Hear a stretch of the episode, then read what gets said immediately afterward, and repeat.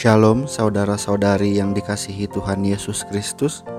Sebelum kita memulai renungan kita pada hari ini, mari kita bersatu dalam doa.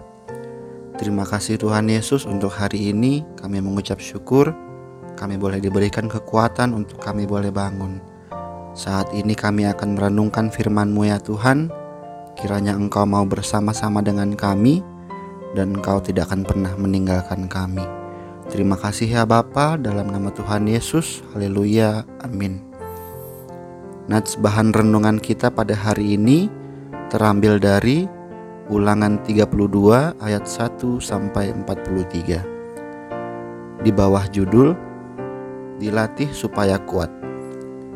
Laksana Raja Wali menggoyang bangkitkan isi sarangnya, melayang-layang di atas anak-anaknya, mengembangkan sayapnya, menampung seekor dan mendukungnya di atas kepaknya. Beberapa tahun lalu saya mengajari anak saya untuk naik sepeda roda dua. Mula-mula saya menuntunnya berkeliling di halaman rumah. Sesekali saya mencoba melepas pegangan dan membiarkan anak saya mengayuh dan begitu ia kelihatan oleng dengan cekatan saya menopangnya. Tidak mudah untuk belajar naik sepeda roda dua Jatuh ketika belajar seimbang biasa terjadi, dan itu bisa jadi sakit rasanya.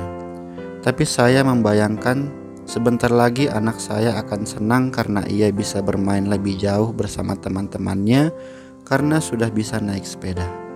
Nas firman Tuhan yang kita baca pagi ini berbicara mengenai cara Tuhan mendidik umatnya bagaikan induk Raja Wali yang ingin melatih anak-anaknya agar bisa terbang burung Raja Wali mengasuh anaknya dengan cara yang unik. Hingga usia tertentu, induk akan terus keluar mencarikan makanan untuk anak-anaknya. Anak-anaknya bisa dengan nyaman tinggal di sarang tanpa perlu bersusah payah. Tapi pada saatnya, ketika mereka dirasa sudah cukup dewasa, sang induk akan segera mengejar anak-anaknya untuk belajar terbang dan mencari makan sendiri. Tidak jarang sang induk harus menguncang sarangnya agar anak-anaknya mulai bergerak keluar. Sarang dibongkar hingga yang tinggal hanyalah lapisan kasar penuh duri. Lalu si anak akan diterjunkan ke bawah. Mau tidak mau, anak-anak Raja Wali pun akan mulai menggembangkan sayapnya dan melatih otot-otot mereka agar dapat terbang. Pada mulanya tentu sulit.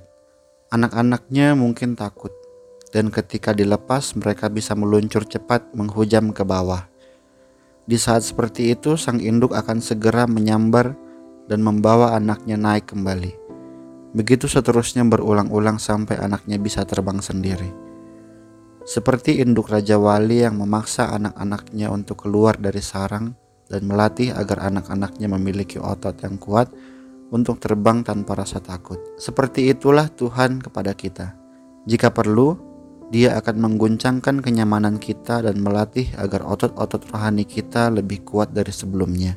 Ada rencana yang indah yang telah Dia sediakan kepada kita, lengkap dengan sebentuk hari depan yang penuh harapan. Tapi sebelum kita sampai di sana, kita harus terlebih dahulu rela diguncang dan dilatih apabila perlu.